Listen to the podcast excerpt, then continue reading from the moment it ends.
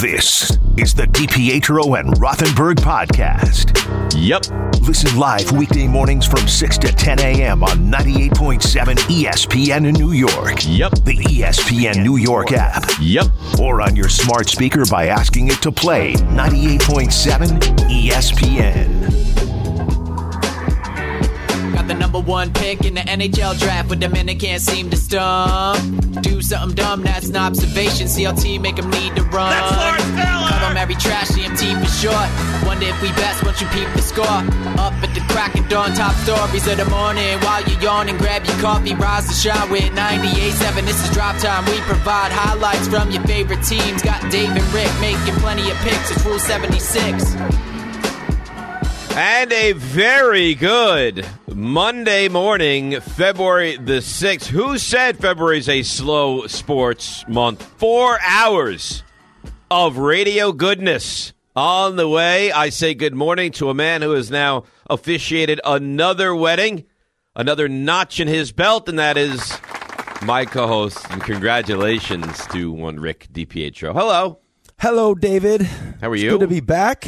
Traveling with three uh, three young children is not the uh, not the greatest thing, but we made our way through it. We're back, ready to rock and roll. Let's go. All right, let's go. So we have, we have a lot to do. You know who's going to join us today? Nick Friedell. Oh, very nice. Who's had his finger on the pulse of Kyrie Irving the entire way is going to join us. We don't have an exact time because he's very busy this morning, but I, I would venture to guess 7 o'clock hour. That's a guess. I don't know that Uh, for listen. sure, but that's a guess. It's fine. He's a big time guest. He's got big time things to do today with this guy. I mean, he uh, he's been entrenched with the Brooklyn Nets, so I'm sure he'll be all over the place.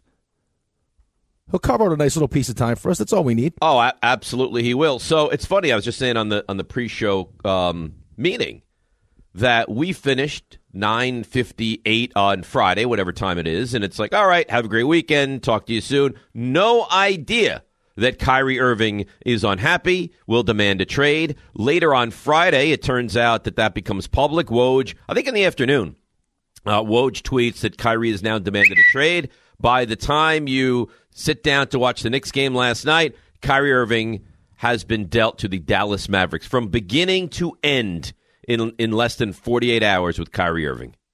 Yeah, it was time. It was time. I mean, we all we all figured he'd be on his best behavior this season, knowing he was trying to get himself. A, I mean, this is a, a one year deal he's on, trying to get a max extension. They said no, no dice. Um, you know, there were going to be stipulations in the new deal if they decided to do a new deal, and he said, "All right, then trade me, and let's do it before the deadline, so whatever team picks me up can have my bird rights." He's unbelievable.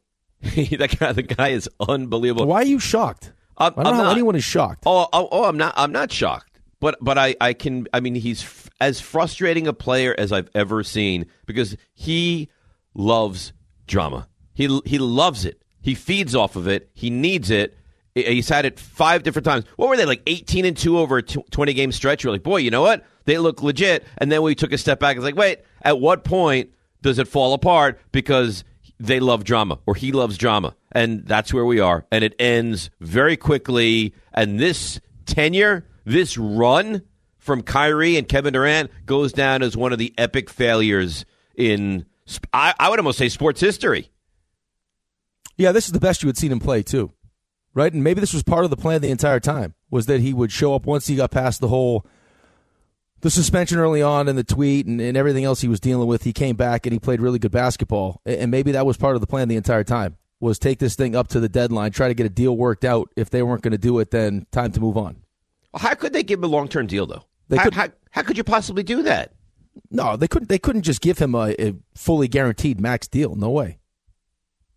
There- There's no chance they could have done it. And my uh, my favorite part of this entire story is that Joe Tsai made it clear to Sean Marks that he would trade him anywhere but the Lakers. That's right. Loved it. He wants to go to the Lakers, trade him anywhere but the Lakers. You know what? Joe Tsai was culpable in this, too. I mean, Of they- course he was. Every single step of the way, they, they caved to this guy and they made him have tons of power and tons of control. And in the end, it bit them right in the butt, is what happened. Well, he listen. He had tons of power because the whole the whole point of bringing on Kyrie was to get Kevin Durant, and because everyone thought that Kevin Durant and Kyrie Irving were tied at the hip, then they were willing to do what was necessary to make them happy. And it started early with you know them coming in deciding that they didn't want Kenny Atkinson as the coach. They wanted to bring in Steve Nash, and that you know Steve would coach one game, and then KD would coach another, and Kyrie would coach. This really doesn't need to be a head coach. Kyrie's off running his own you know, his own practices after Steve Nash was done. I mean, uh, the the reality of what happened here is, with four seasons with the Nets, he played 143 games and missed 175. And, and I wonder how many of those were for legitimate reasons. Like how, how, many of those were actual injury, and how many of those were either you're suspended, or he went missing, or he left the team, or any of those things. Well, yeah. Well, the first season he had the shoulder surgery. Well, that, and, that's and, that's legit. Yeah, that's legit. And then he was, I mean, as vice president of the Players Association, was urging players not to go to the bubble because that makes perfect sense. And then you had the you had the vaccination stuff, and then you had the un- unrest at the Capitol, so we had to miss time for that. And then you had this season with the uh, anti-Semitism stuff. So yeah, it's it's been one thing after another.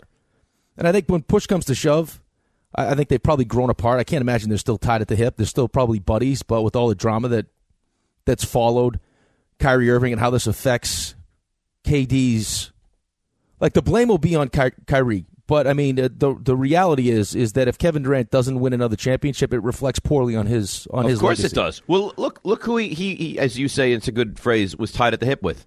You talk about making a bad decision. Awful decision. I mean, you go your entire NBA career is tied at the hip to Kyrie Irving. How how stupid is that in retrospect?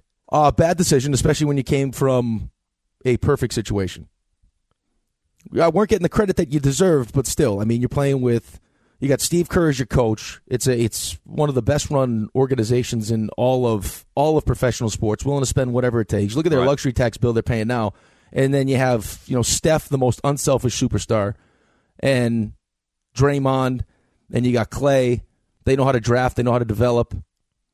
I would have said, listen, screw it. I'm happy. I can just I can just hoop because that's all he wants to do is just hoop. I don't have to deal with all the other stuff. Steph's one, you know, Steph's the face of the franchise. I can go just play and let's see how many championships we can win. Yeah, and they would have won a lot. But you know what? The, the connotation around it always would have been when he retired. Yeah, yeah, yeah. He won. He won five championships or whatever it was. But he he never won on his own. He never won as the guy. He never won on a team that wasn't ready made. That's that's what it would have been. And I guess that that's not what he wanted. That he wanted to go out and be the big fish on a different team, and he thought he could do that with Kyrie as as his one B, and you know it blew up in his face. It really did. I, I would love to to have like, and it won't happen. Uh, an honest sit down with Kevin Durant right now, saying, "How do you feel about uh, Kyrie Irving right now?" He can't be happy. Uh, he can't be livid. No, I mean he can't be because uh, again, I mean Kevin Durant's of the mindset. I just want to go out and play basketball. Doesn't matter. Like there were stories about him, you know, traveling around with the basketball because that's all he wants to do is play basketball without all this drama. If he didn't have to speak to the media or any of that other stuff, he would do it. Like he just wants to play, and Kyrie's the polar opposite of that. Where I mean, he's always involved in something. I mean, he might be one of the most selfish athletes I've ever. I can't think of anybody really more selfish. I've ever seen. I mean, they got he got a coach fired, right? He left he left the team. He didn't tell them where he was going. Then he, he, he, won't get the vaccine, which again is, is different, not as bad as other things that he's done. But but still, when everyone else, you know, does it and plays and whatever, he refuses to do it. Then he comes out with the, the whole anti Semitic tropes and all that kind of stuff. I mean, just really, it's thing after thing after thing with him. I think there are people that love the drama. You know, everyone has those people in their life. It's like, oh my God, they love it. They eat it up. They can't get enough. I think Kyrie Irving is that person. He loves the drama, loves it. I think Kyrie loves Kyrie. I think Kyrie Irving is out for Kyrie Irving. More than more than anything else, Kyrie Irving is the most important thing to Kyrie Irving. Right. I do and it for the it, love. And he felt like in, in this moment that before they got past this deadline, if Brooklyn wasn't going to give me the deal that I wanted, then get me out of here. This wasn't about winning a championship or sticking with his buddy and trying to win a championship and salvaging whatever this mess was because it's one of the biggest. I mean, you mentioned it earlier. It's an epic failure. Epic. Honestly, I mean, I can't, they, think, they I can't one... think of anything that's that's a bigger failure really in sports off the top of my head as far as putting a team together and the way the way it blew up. I mean, this thing blew up. This never they won one playoff series, one. One playoff series got swept by the Celtics, and now Kyrie's last game as a net was the forty-three point loss. Right to the Celtics. Good good luck, Dallas. I mean, listen, I know they need another star player to play with Luka, and there might be a time where you look at it, you're like, boy, boy, he's very good, and this is going to work out. I promise you, it will not work out. I promise you, it will not work out down in Dallas. Well, the question is, what happens now? Because I, I, I would imagine that once he starts playing with them, his his agent, who's his, I think it's a step, is it the stepmom, is his agent, that they're gonna have to start. I mean, they're gonna have to start talking contract stuff. You would think so, because he can sign a two year extension now, or he can wait and try to sign the four year max. But like the thought that he was going to sit out too, that was the other thing that came out. And you saw Jacque Vaughn. He's like, "Listen, I have a job. I show up. I signed a contract. I, this is what I'm supposed to do. Just like all these players that sign contracts are supposed to. You could see the frustration that that Kyrie wasn't playing, and they had some fakakta excuse, but he wasn't playing because he didn't get a dick. He was he wanted to be traded. But like, what what what if they went with you know? Because everyone suggested go with the nuclear option. Don't give him his way. Keep him. He gives you the best chance to win a championship. So should just ride through the season and then and then break ties with him, be done. Yeah, that, a lot of people said like, do they have a chance to win a championship now? This team now does it have a chance to win a championship? A chance, I, I, I, I guess a chance. I mean, I don't think they would have, but I guess a chance. A better, a better chance yesterday than or, or, or Saturday than they do today. Yes. Right. They had a better chance with Kyrie Yes. than they have now. Correct. So what a lot of people said was, no, you don't trade him. You made him ride that. You make him ride this thing out so you can try to win a champion. Give yourself the best chance to win a championship, and then he can decide what he wants to do. But all of a sudden, then the story comes out that he'll sit out the rest of the season. Like he won't even play. So Sean Marks is like, no, we're not doing that. Let's try to get as, as much as we can for him now. Try to you know build continue to build around KD because let's not forget KD's got three years left and he's he's just fresh off of a trade request, right? So Yeah, uh-huh. yes, you got to try to keep him happy too, because he's the I mean he's the guy. It's amazing. It, it it is amazing. He and he is the guy. I, I can't even believe. I, no no one would have guessed this when these two guys signed. I remember the report, and I don't know whether it was you know we're kind of doing a little CYA or if it was legitimately true that the Knicks said we we don't want Kyrie Irving. May- Well, I maybe- think part of it was it was they didn't want Kyrie Irving. Like they didn't want to run the risk of just having Kyrie Irving. It, it- like if things for some reason whatever happened, you sign Kyrie and then KD doesn't follow him. And On top of that, having to pay all that money for that first season where KD didn't play. And then I think part of it too was protecting themselves because they weren't going to choose the Knicks. Right. Exactly. I think that was a big part of it. But God, boy, what do you remember a team that was put together that thought they had a real chance to be great that ended this poorly? I mean, Well, let's not forget too they had James Harden though too in that Oh, mess. I, and, and traded him for not, what turns out to be nothing. and it sounds like Kyrie was part of the reason why he wanted out. Most of the reason why he wanted out. Yes. So Ky- Kyrie Irving came here with the Nets. They won one playoff series, and it, it feels like he almost single handedly burned down the franchise. Well, when you start talking about the amount of you know picks they leveraged and everything else, yeah, right. Uh, you, you know, it was a big failure, and I don't think to this. and now they're stuck with Ben Simmons. Yeah, enjoy that, and and and the the issues that he has following him around. How about remember when the Eagles had the Dream Team Yep, I remember that. when, when they signed Asomugha, and they're like, oh. We we we're never going to lose, and they I don't think they made the playoffs. Like that was an epic failure. But this was not. This was how many titles do you think they win? Kind of a conversation. Yeah, right. Well, because I mean, a lot of these times when you start building super teams, you see like in you saw this one like um Karl Malone and Gary Pay. Like when you try to put like these big names together, it's usually towards the back end of those players' careers. Like they start trying to chase championships. This was yeah. I mean, you had Kyrie and KD in their prime. You had James Harden in his prime, and it just what a flop.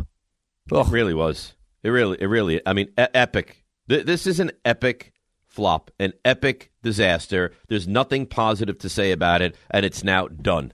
This portion of the show, driven by the All American Ford Auto Group, the number one volume Ford group in the Northeast, huge, enormous locations in Paramus, Hackensack, Old Bridge, and Point Pleasant. Shop allamericanford.net. That's allamericanford.net. But that's not it for us today. There's a lot more.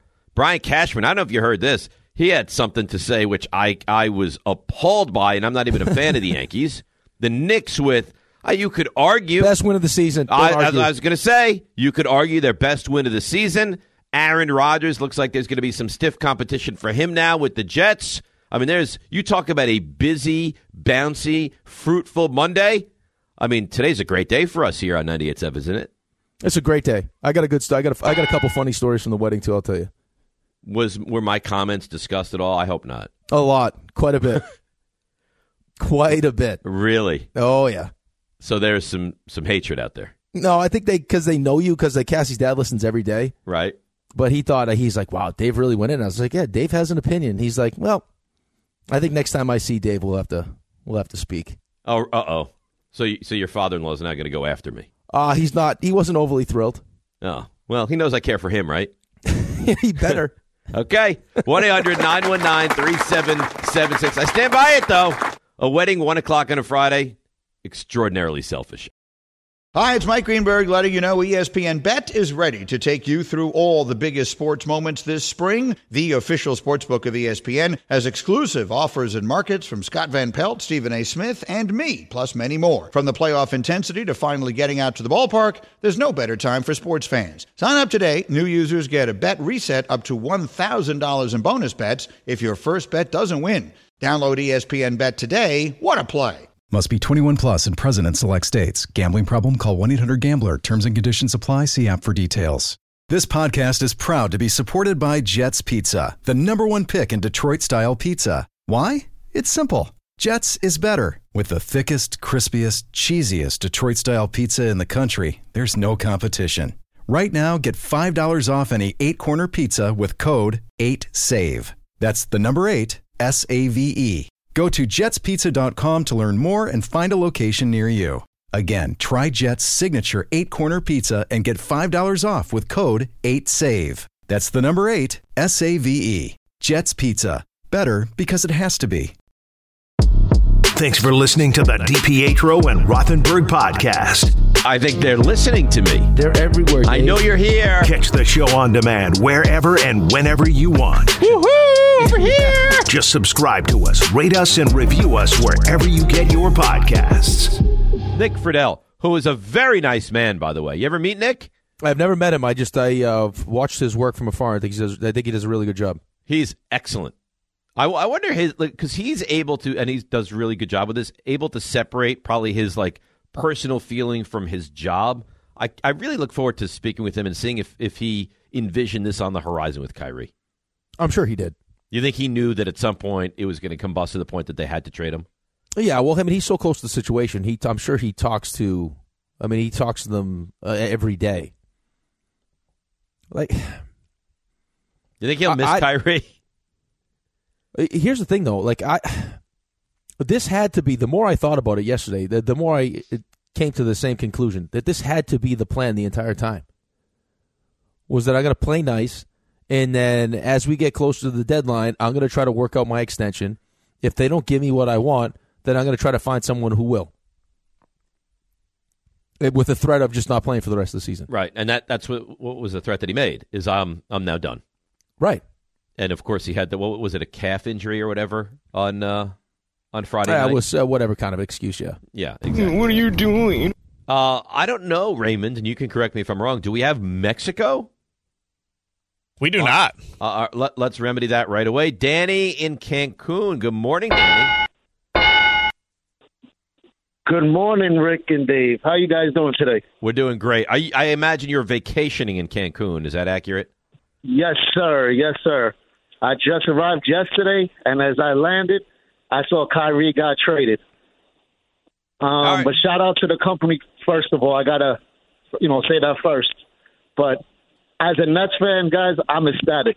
I mean, he's been nothing of a headache. I mean, he's a you know great talent, but it's been too many years of just straight drama. You know, hopefully now we can just play basketball and see where it takes us, wherever it takes us. But at least there's no more drama with it, you know, with the Nets as far as that aspect.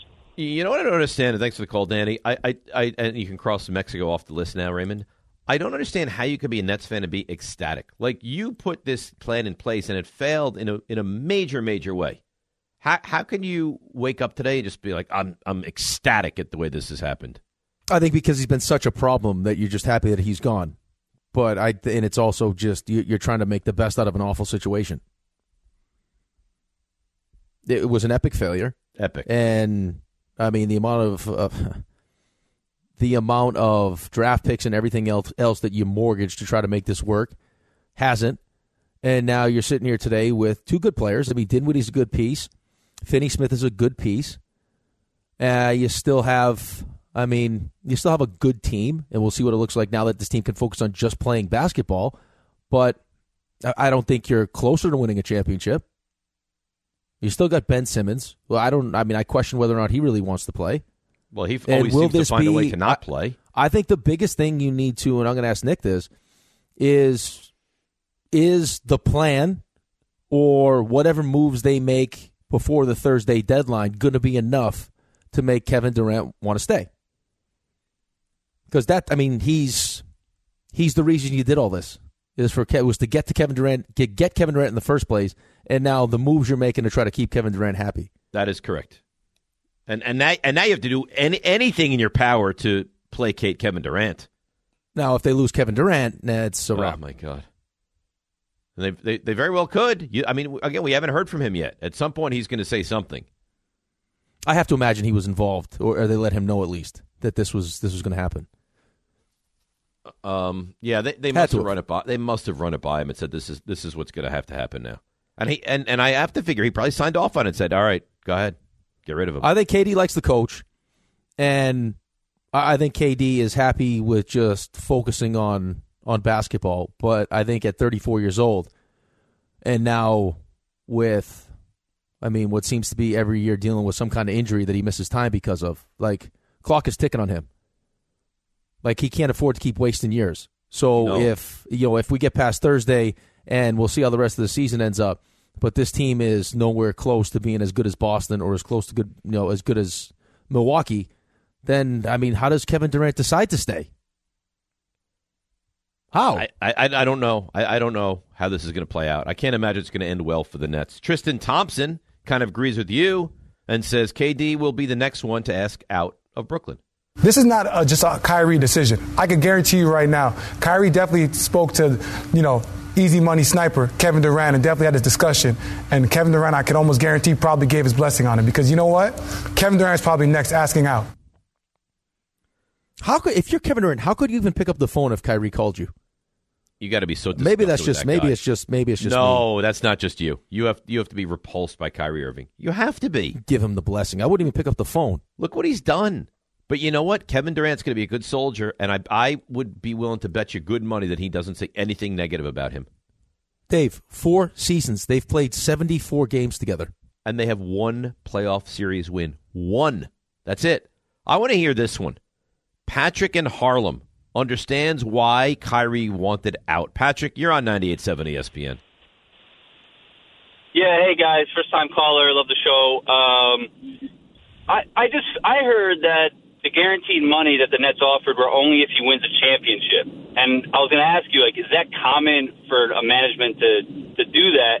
So I feel like he took that as a slap in the face, like.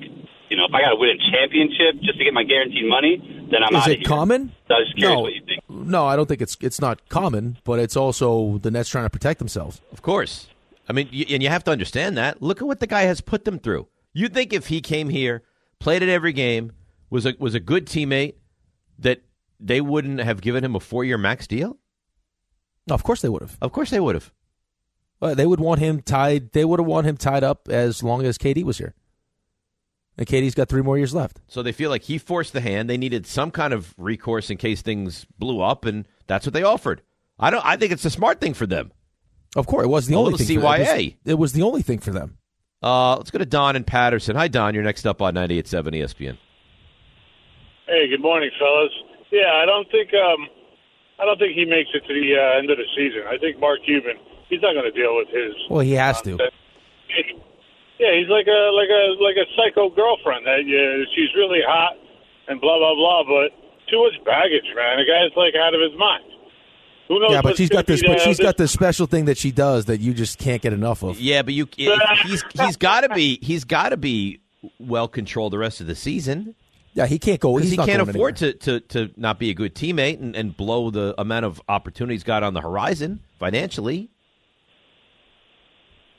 Yeah, that's why they that's why they gave up what they gave up. Is they're trying to they don't want to start wasting years of of Luka Doncic, and they need to pair him up with a superstar.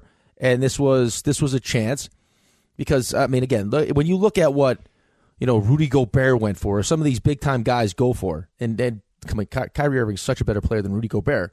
It's you weren't giving up a ton to get a guy when when he's right is one of the best players in the NBA, who should be on his best behavior, and see how he fits with with Luka. And Kyrie's trying to get paid, man. I wouldn't pay him, but no. he's hoping someone. So, someone's will. Go, so, uh, so he's going to be he's going to be good the rest of the year, and someone's going to pay him. All right, a man who has had his finger on the pulse of Kyrie Irving in this story, in this situation, um, is Nick Friedell, and he joins us here on 98.7 ESPN. Good morning, Nick. You're a busy man, I imagine. Guys, this is the craziest story that I've come across in my 15 year career covering the NBA. So it was it was uh, not unexpected that it came down. I was just a little surprised that it came down so quickly after we heard about the request on Friday. But man, oh man, what an insane year it has been. All right, so so let me start out with this. You said it wasn't unexpected. You you had a feeling that he was going to request a trade as we got closer to this deadline this season. Like you, well, you thought there was a real chance that he was going to be out this season. That that part, the timing of it all, was the only part that was a, a little surprising. Even his teammates who love him, Nick Claxton, Cam Thomas, are, are two that come to mind. Saturday, guys, that, that locker room just felt different because they're sitting there saying, We love Kyrie, we support Kyrie, but we want to stand with our team. So the, the reason I say that the whole thing wasn't that surprising is because over time, when you cover Kyrie and when you cover Kyrie as a part of this team, you learn that that nothing is is that surprising anymore. And I think with this particular request, with what happened over the last few days, that there were two factors in play. First, after he made it public or it became public, I think within the organization there were plenty of people that were just like, "Ugh, okay." You know, there was almost like a sense of relief, like, uh, "Let's make it happen this time," because we're just so tired of all this because they had actually been playing well, and he had been playing really well.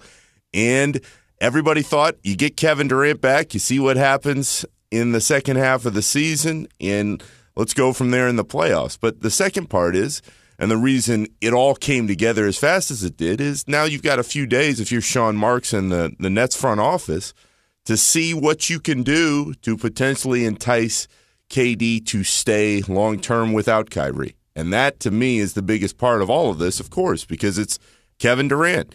And we just don't know exactly what he feels and what's going to happen moving forward. But you have allowed yourself, if you're Brooklyn, to have this window now to see what else is out there and to say to Durant, hey, we will do everything we can to build around you.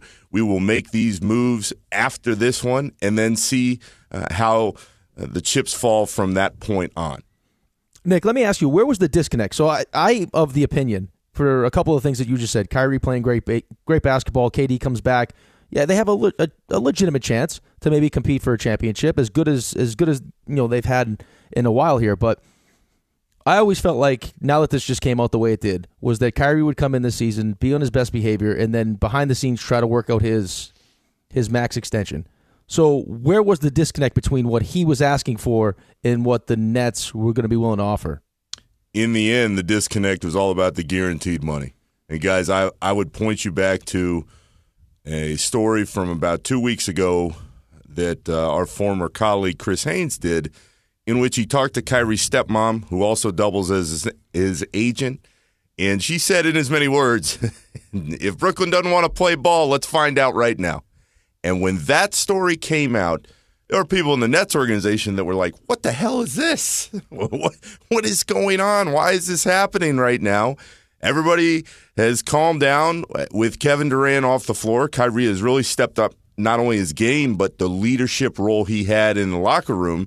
And when that story appeared, you went, "Well, what does this mean?" And on Friday, we figured out exactly what that meant because they weren't getting the contract and the guaranteed money that came with it that they wanted from the Nets. And that's when everything started to break down. So, in my mind, this was really uh, a relationship that was death by a thousand cuts in that there were so many different layers to it through so many different years. But in the short term, that is where the biggest disconnect came from because Kyrie thought, I'm playing really well.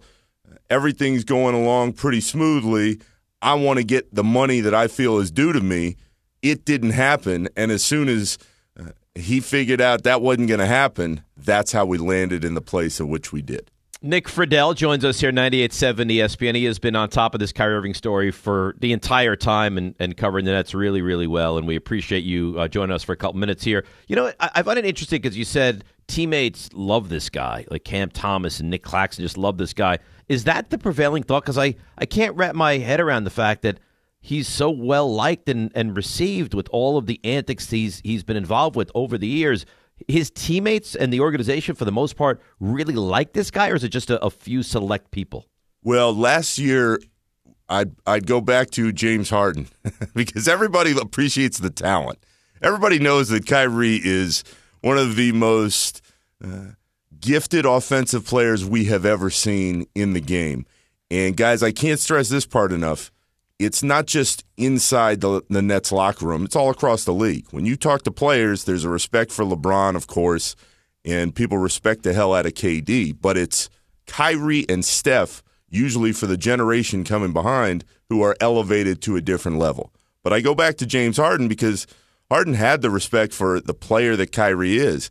But around a year ago this time, Harden was the one after a game in Chicago where he said, I'm going to give Kyrie that shot myself. talking about the vaccination shot.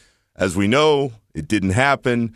Uh, Kevin Durant got hurt. Harden went, I don't want to play with this guy anymore. You can't count on him. And that was the beginning of the end there. So it wasn't every single teammate, but I tell you, having been around day to day, this group, those guys love the hell out of him. They respected him because they knew just how talented he was for them and he, he will continue to be. So uh, I think guys were frustrated. We didn't hear about uh, as much of that on Saturday, but there are a lot of guys still in that room now who are thinking this guy is one of the greatest players I've ever seen.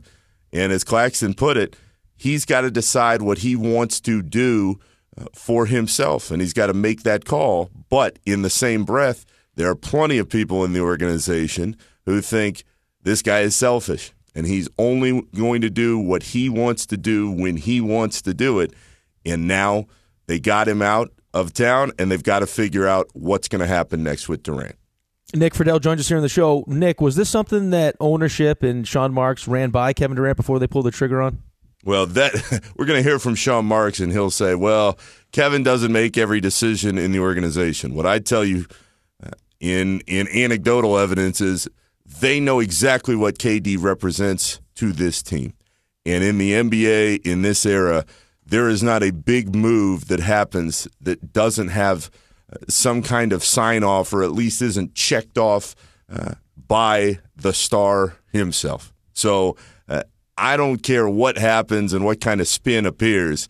Kevin Durant is at the focal point of everything that the Nets do. And there's no way he wasn't uh, made aware of what was going on and how that may impact his future. Nick, does uh, this is amazing to me? Does Kyrie have an awareness of how almost impossible he is? And how he has burned bridges in Boston and with LeBron and in Cleveland and now with the Nets, or is he completely unaware? Because he doesn't seem like he's a dumb guy. He seems like he's a bright guy. So I'm just I'm wondering how aware he is of the public perception around him. I would tell you, in my year covering Kyrie, uh, that he's aware of how people feel about him and certainly the detractors that he's gained from all three of those stops. But I'd also tell you, and I've heard him say it many times, Kyrie considers himself an artist. And I know people hear that and they roll their eyes and they think, what? He, he's an artist. But truly, on the basketball floor, Kyrie believes he is putting together art every night. And in that context, I really don't think he cares. I think Kyrie feels he's going to do what he has to do in order to be successful that night. And and this is where I have to really laugh because all Kyrie did in the weeks leading up to this guy, especially after KD got hurt, was say, This is about the team. We're going to come together. I like the way we're coming together as a group. This is my family. We're going to win a, a championship and, and try as hard as we can to accomplish that goal. And then a few days ago, hey, I'm out of here. So the, the rules can always uh, be adjusted, I'd say. And for what he he might feel or should feel as far as self awareness goes, I think Kyrie operates in a world of one as far as basketball is concerned. And he has repeatedly in his previous stops, and he will continue to do so no matter what happens in his career. Nick, what is this team now? Listen, I mean, Dinwiddie's been here before. We know what he's capable of doing. He's having a pretty good season, or having a pretty good season in Dallas. Uh, Finney Smith, good player. Uh, looks like they'll. I, I want to ask you about the moves that you think they could potentially make too. But what is this team now without Kyrie? This is a good team. This is not a great team. This is not a team that can win a championship. And that, to me, guys, is the biggest issue that Sean Marks and Joe Tsai and the ownership group has as far as conversations with Durant go.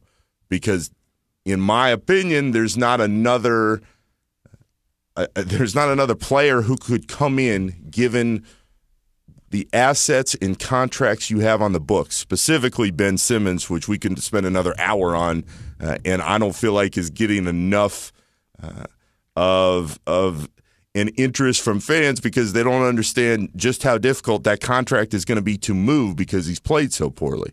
But that is the problem for the Nets. They can be a really good team if Kevin Durant comes back, he plays the rest of the way because those two guys you mentioned – they fit with KD. It, it's going to work. Kevin Durant makes a whole hell of a lot of guys better, but specifically the guys that they just picked up from Dallas. And uh, the assets that they'll have, that unprotected first round pick could be really something down the line, but that's six years away. So this team was built to win a championship. This team is not going to accomplish it, its goal, the way it's currently constructed. So, Nick, is it fair to say, and I'll, I'll leave the, the, next one to Rick to ask about what's next, but is it fair to say that this Kyrie, Kevin Durant was just, uh, I, I, think you'd have to, right, an absolute epic failure of monumental proportions? This is the greatest team in this era that might have been. And in the end, there's no question, it's a failure. It was built to win several championships. And if, guys, in hindsight, if Kevin and Kyrie and and then Harden, if they don't all deal with the injuries they dealt with at various points, maybe they do win a title. Maybe that first year when everything came together, maybe, maybe it does happen, but it didn't. And then Kyrie didn't take the vaccination shot, and we know how that impacted the group. And Harden wanted out, and then here comes Simmons, who just is not close to the same player he was – in Philadelphia. So we could go through all the reasons, but in the end, when you are are writing the obituary of this era for the Nets, absolutely this is a failure given where it was supposed to be. Nick, uh, Ben Simmons. So you mentioned how hard it would be to move that deal, and he hasn't played nearly to the level that people were hoping. My question for you is this: I haven't been a, an athlete myself. Do you get the sense that Ben Simmons actually wants to play basketball? That is the question that hung around him uh, before he got to Brooklyn. It is the question that continues to as he uh, tries to do what, what he's going to do for the Nets. And, and my answer would be uh, no. I don't feel like this is a guy who is going to put in all the work that you need to not only improve and get better, but be part of the fabric of the group night after night after night. Uh, there are there are times and moments in these games where you almost feel bad for him, guys, because on a human level, he, he just doesn't look at the rim. He he doesn't look to make that extra pass to to get over to where he needs to be under the basket. He does not want to go to the free throw line.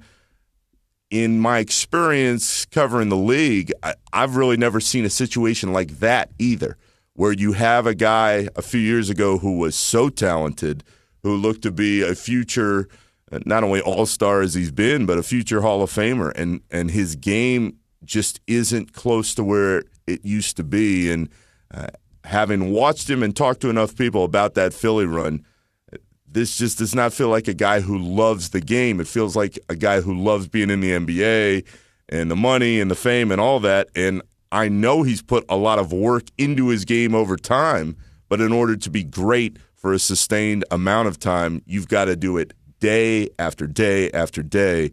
And the work that he's put in in recent years hasn't matched up to that performance on the floor. Nick, last one from me, and Rick may have another, and then we'll let you run when you have to go. Is uh, is there any real chance that by the deadline on Thursday, the Nets acquire another? I'm not going to say Kyrie Irving level star, but another player who's considered a big time player. Guys, I went through the names late last night again. I don't see it.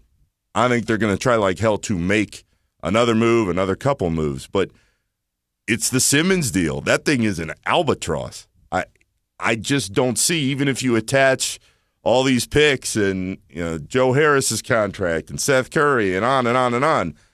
I don't see that next guy out there who takes the Nets from the point they're at right now to a different level.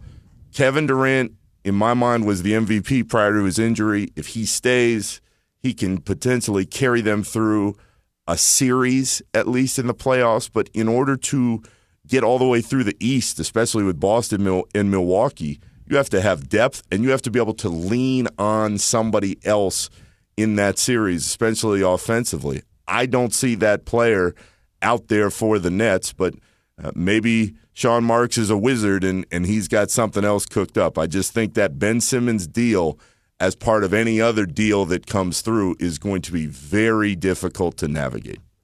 So, last one, Nick, before we let you go, gut feeling right now. If nothing, if no big move happens before Thursday, and then the Ben Simmons deal is an albatross and everything else, are we back to where we were with KD this summer, where he's asking he's asking out? Absolutely. If you're Kevin and you're going to be 35 years old in September, why are you staying here? Guys, if they keep everything intact, I talked to Bobby Marks again last night. If you are the Nets and you have everything in play, the only moves that they can make uh, from a salary cap standpoint are you've got the taxpayer mid level and you can bring Seth Curry back. Other than that, again, we go back to Simmons. If you can unload Simmons and turn him into some kind of other asset, fine, you know, hey, go for it. But who is lining up right now to acquire Ben Simmons. And that's where the next part of this all goes. So it would really surprise me if Kevin is here for the long haul, but having covered uh, KD in two different places now, I've learned that he's going to make the decision he thinks is best in the moment. And now everybody waits to see what he has to say. Great stuff. I mean, you're outstanding. I'm really happy that your career has kind of gotten to this level. Keep up the great work, and hopefully, it'll be a, a better situation we talk to you soon with. But uh, hopefully, it's not too long before we get you on again. Thanks, Nick. Guys, I appreciate it. I listen every morning, so keep rolling, all right? How about that? Nick Friedell, big fan of our show, Rick. How about that? I love it. He's great, man. He really yeah, I is. told you. Told you. He's excellent. I'm telling excellent. you, the, the more the more I think about it and having just you know Nick on and talking about it, this was the plan the entire time with Kyrie. For Kyrie to demand the, big the money, enti- and then the, the entire time, even going back to what he, yeah, like how Nick uh, described what it was like when KD went out, and him talking about how the team was coming together and we're family, and all this stuff that you know you would do to try to prove to uh, your coaches and the the front office that you were all in and you were someone that they could they could hang on before RJ screams at me. You're listening to DPH on Rothenberg 98.7 ESPN WEPN FM New York. Okay, go ahead because I know he was going to yell at me if I didn't get that in there before. Well, no, and then behind the scenes the entire time, the Haynes report comes out that his stepmom, who's his agent, is behind the scenes trying to work out an extension. Right. And they don't want to give them the guarantee money that they want, but they realize that if if that's something that we want, then we can't stay here past the deadline. So if they're not going to give it to us, we got to get out. Regardless of how he's playing, how the team is playing, what their chances to win a championship, throw all out the window. It was about him getting his money, and if they weren't going to give it to him, he was he was going to sit out or they were going to trade him. That's right. And, and, they really had no choice. What what were they supposed to do rather than than trade him? I mean, you had to trade him because he you know this guy. You know that he is going to do what he wants to do. He was not going to play again for the Nets. He would have sat out the rest of the season.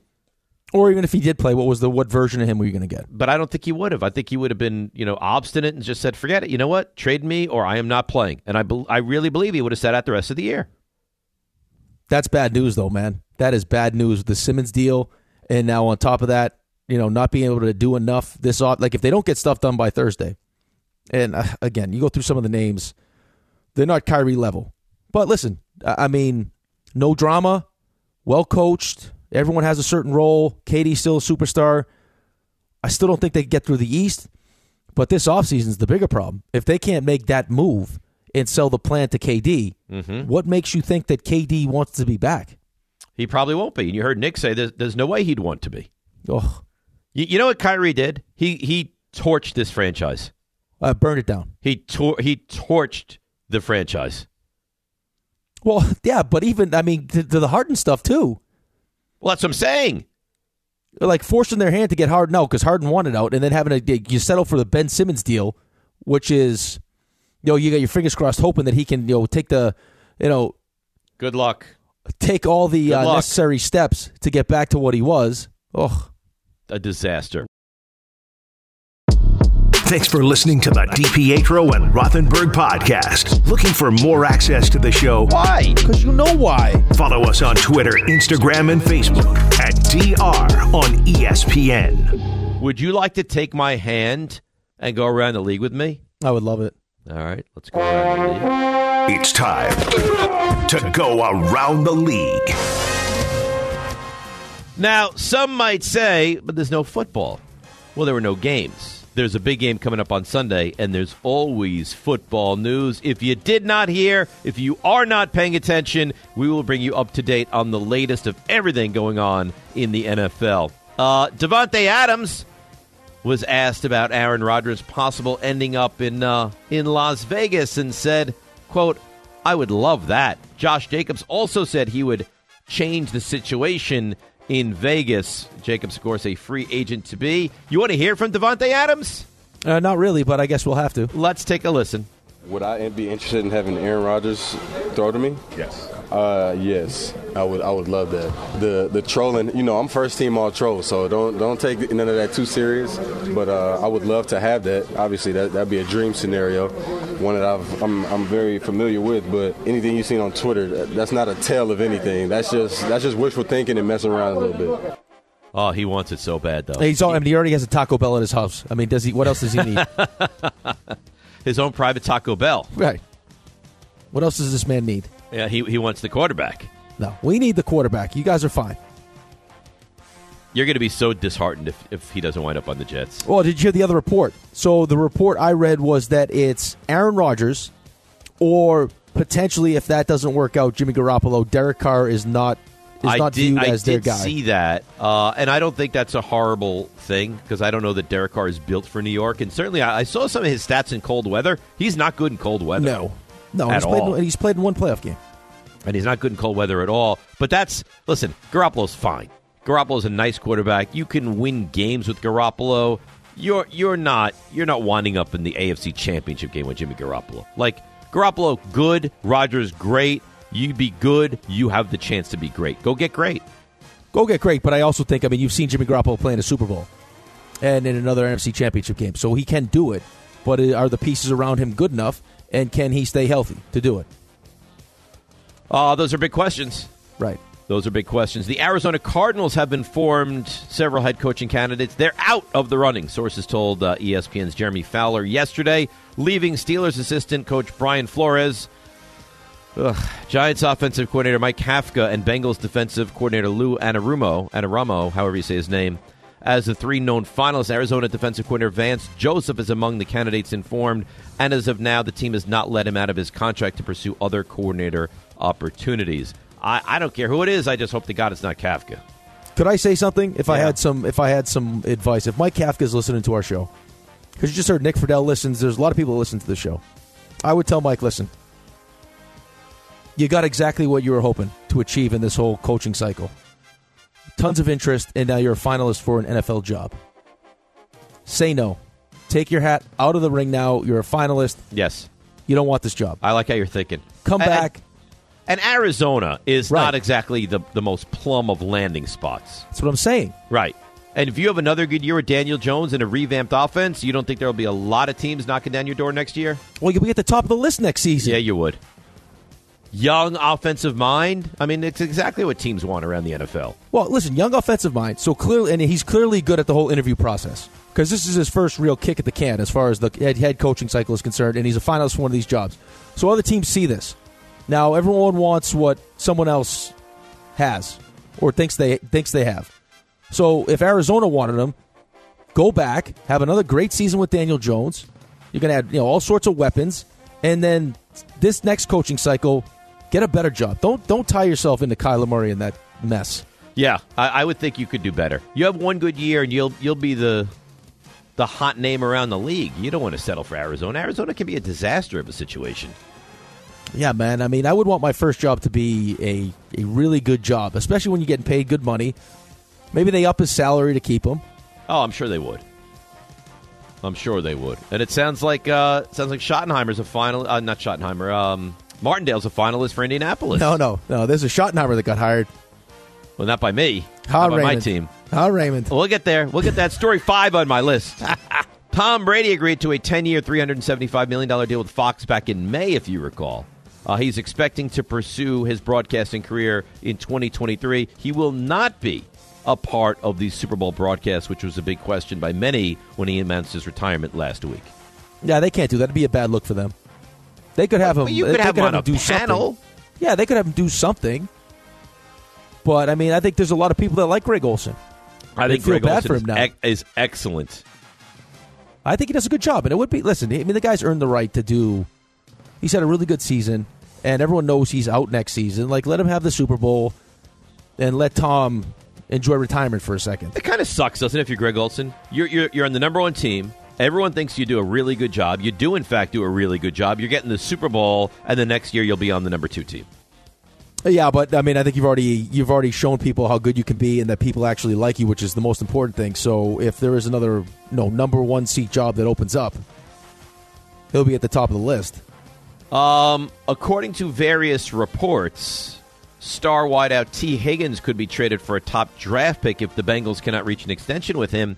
It's been reported the money he's asking for is, quote, outrageous. Higgins is entering the final year of his rookie deal and went over a 1,000 yards in back to back seasons. All right, so let me give you a scenario 25th pick, pay the man his money for Tee Higgins. Would you do it if you're the Giants?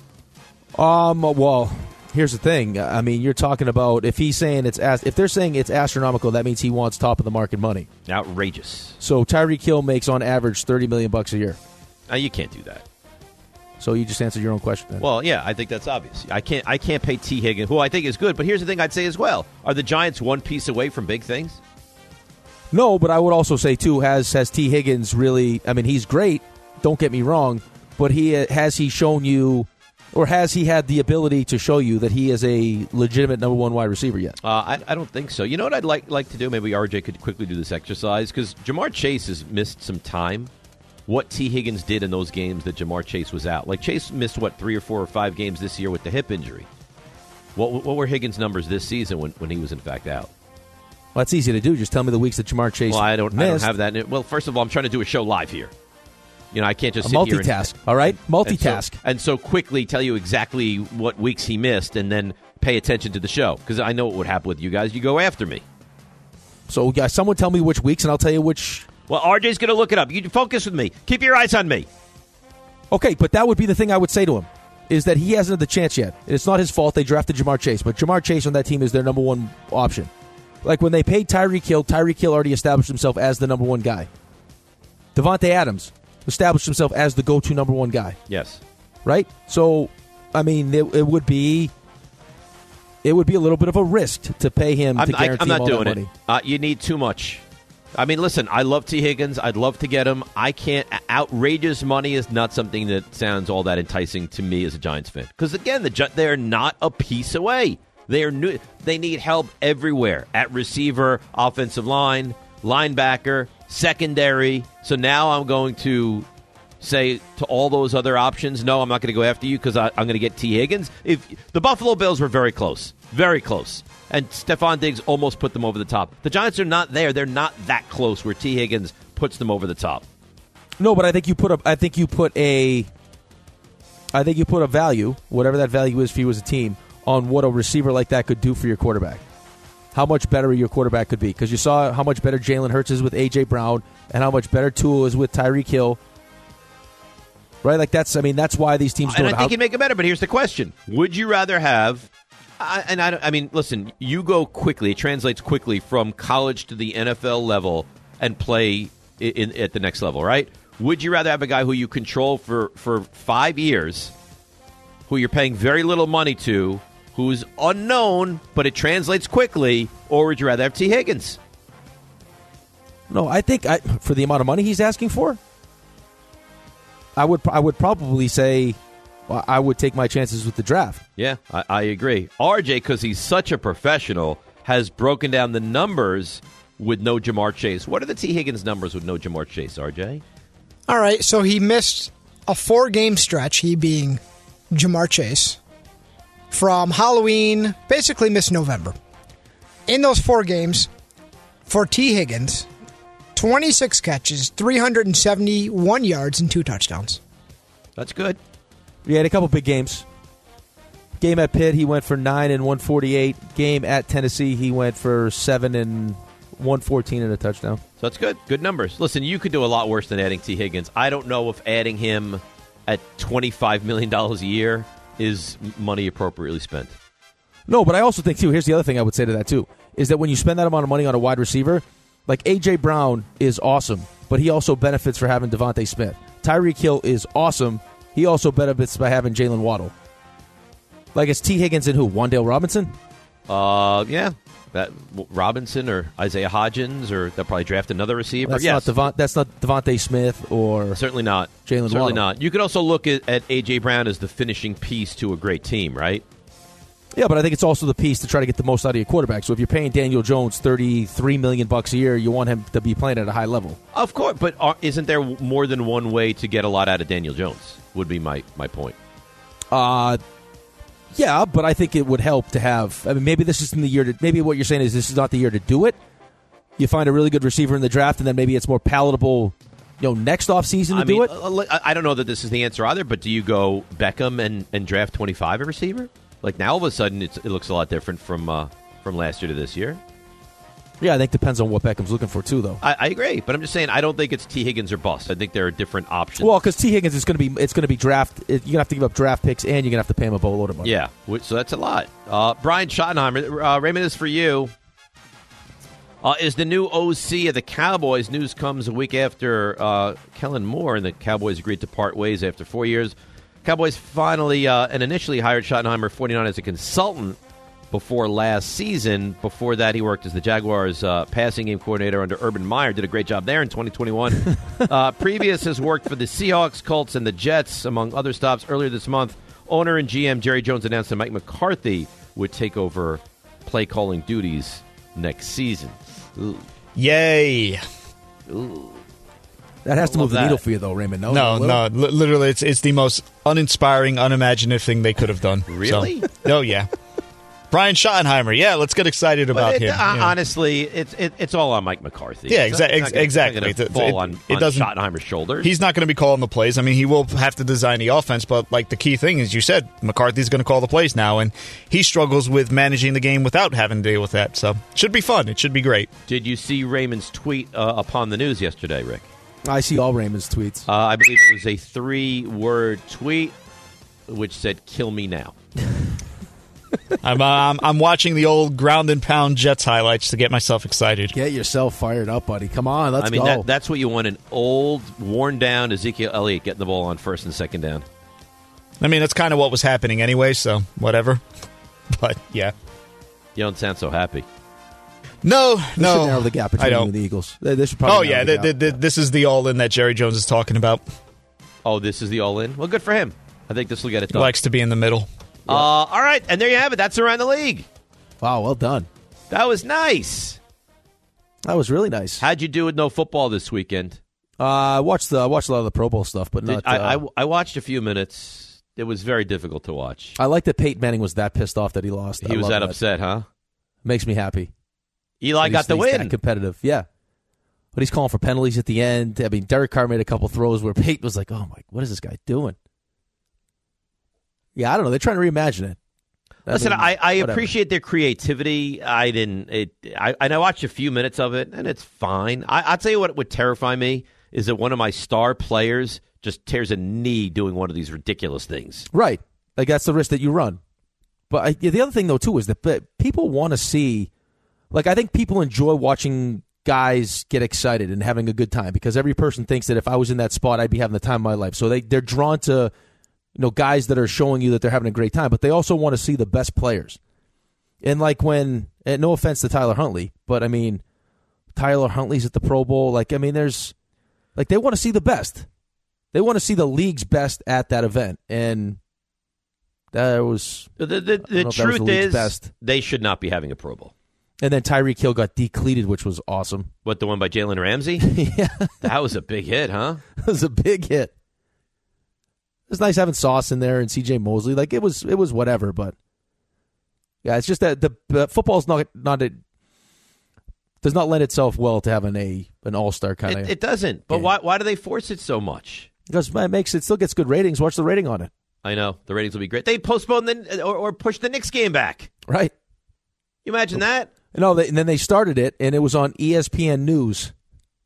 It tipped off on ESPN News. The the Knicks national game against the Sixers, a regular season vital game in the NBA, got kicked to ESPN News because the Pro Bowl ran a little bit little bit long. Right. I mean, what more do you need to know about this league? It's the king.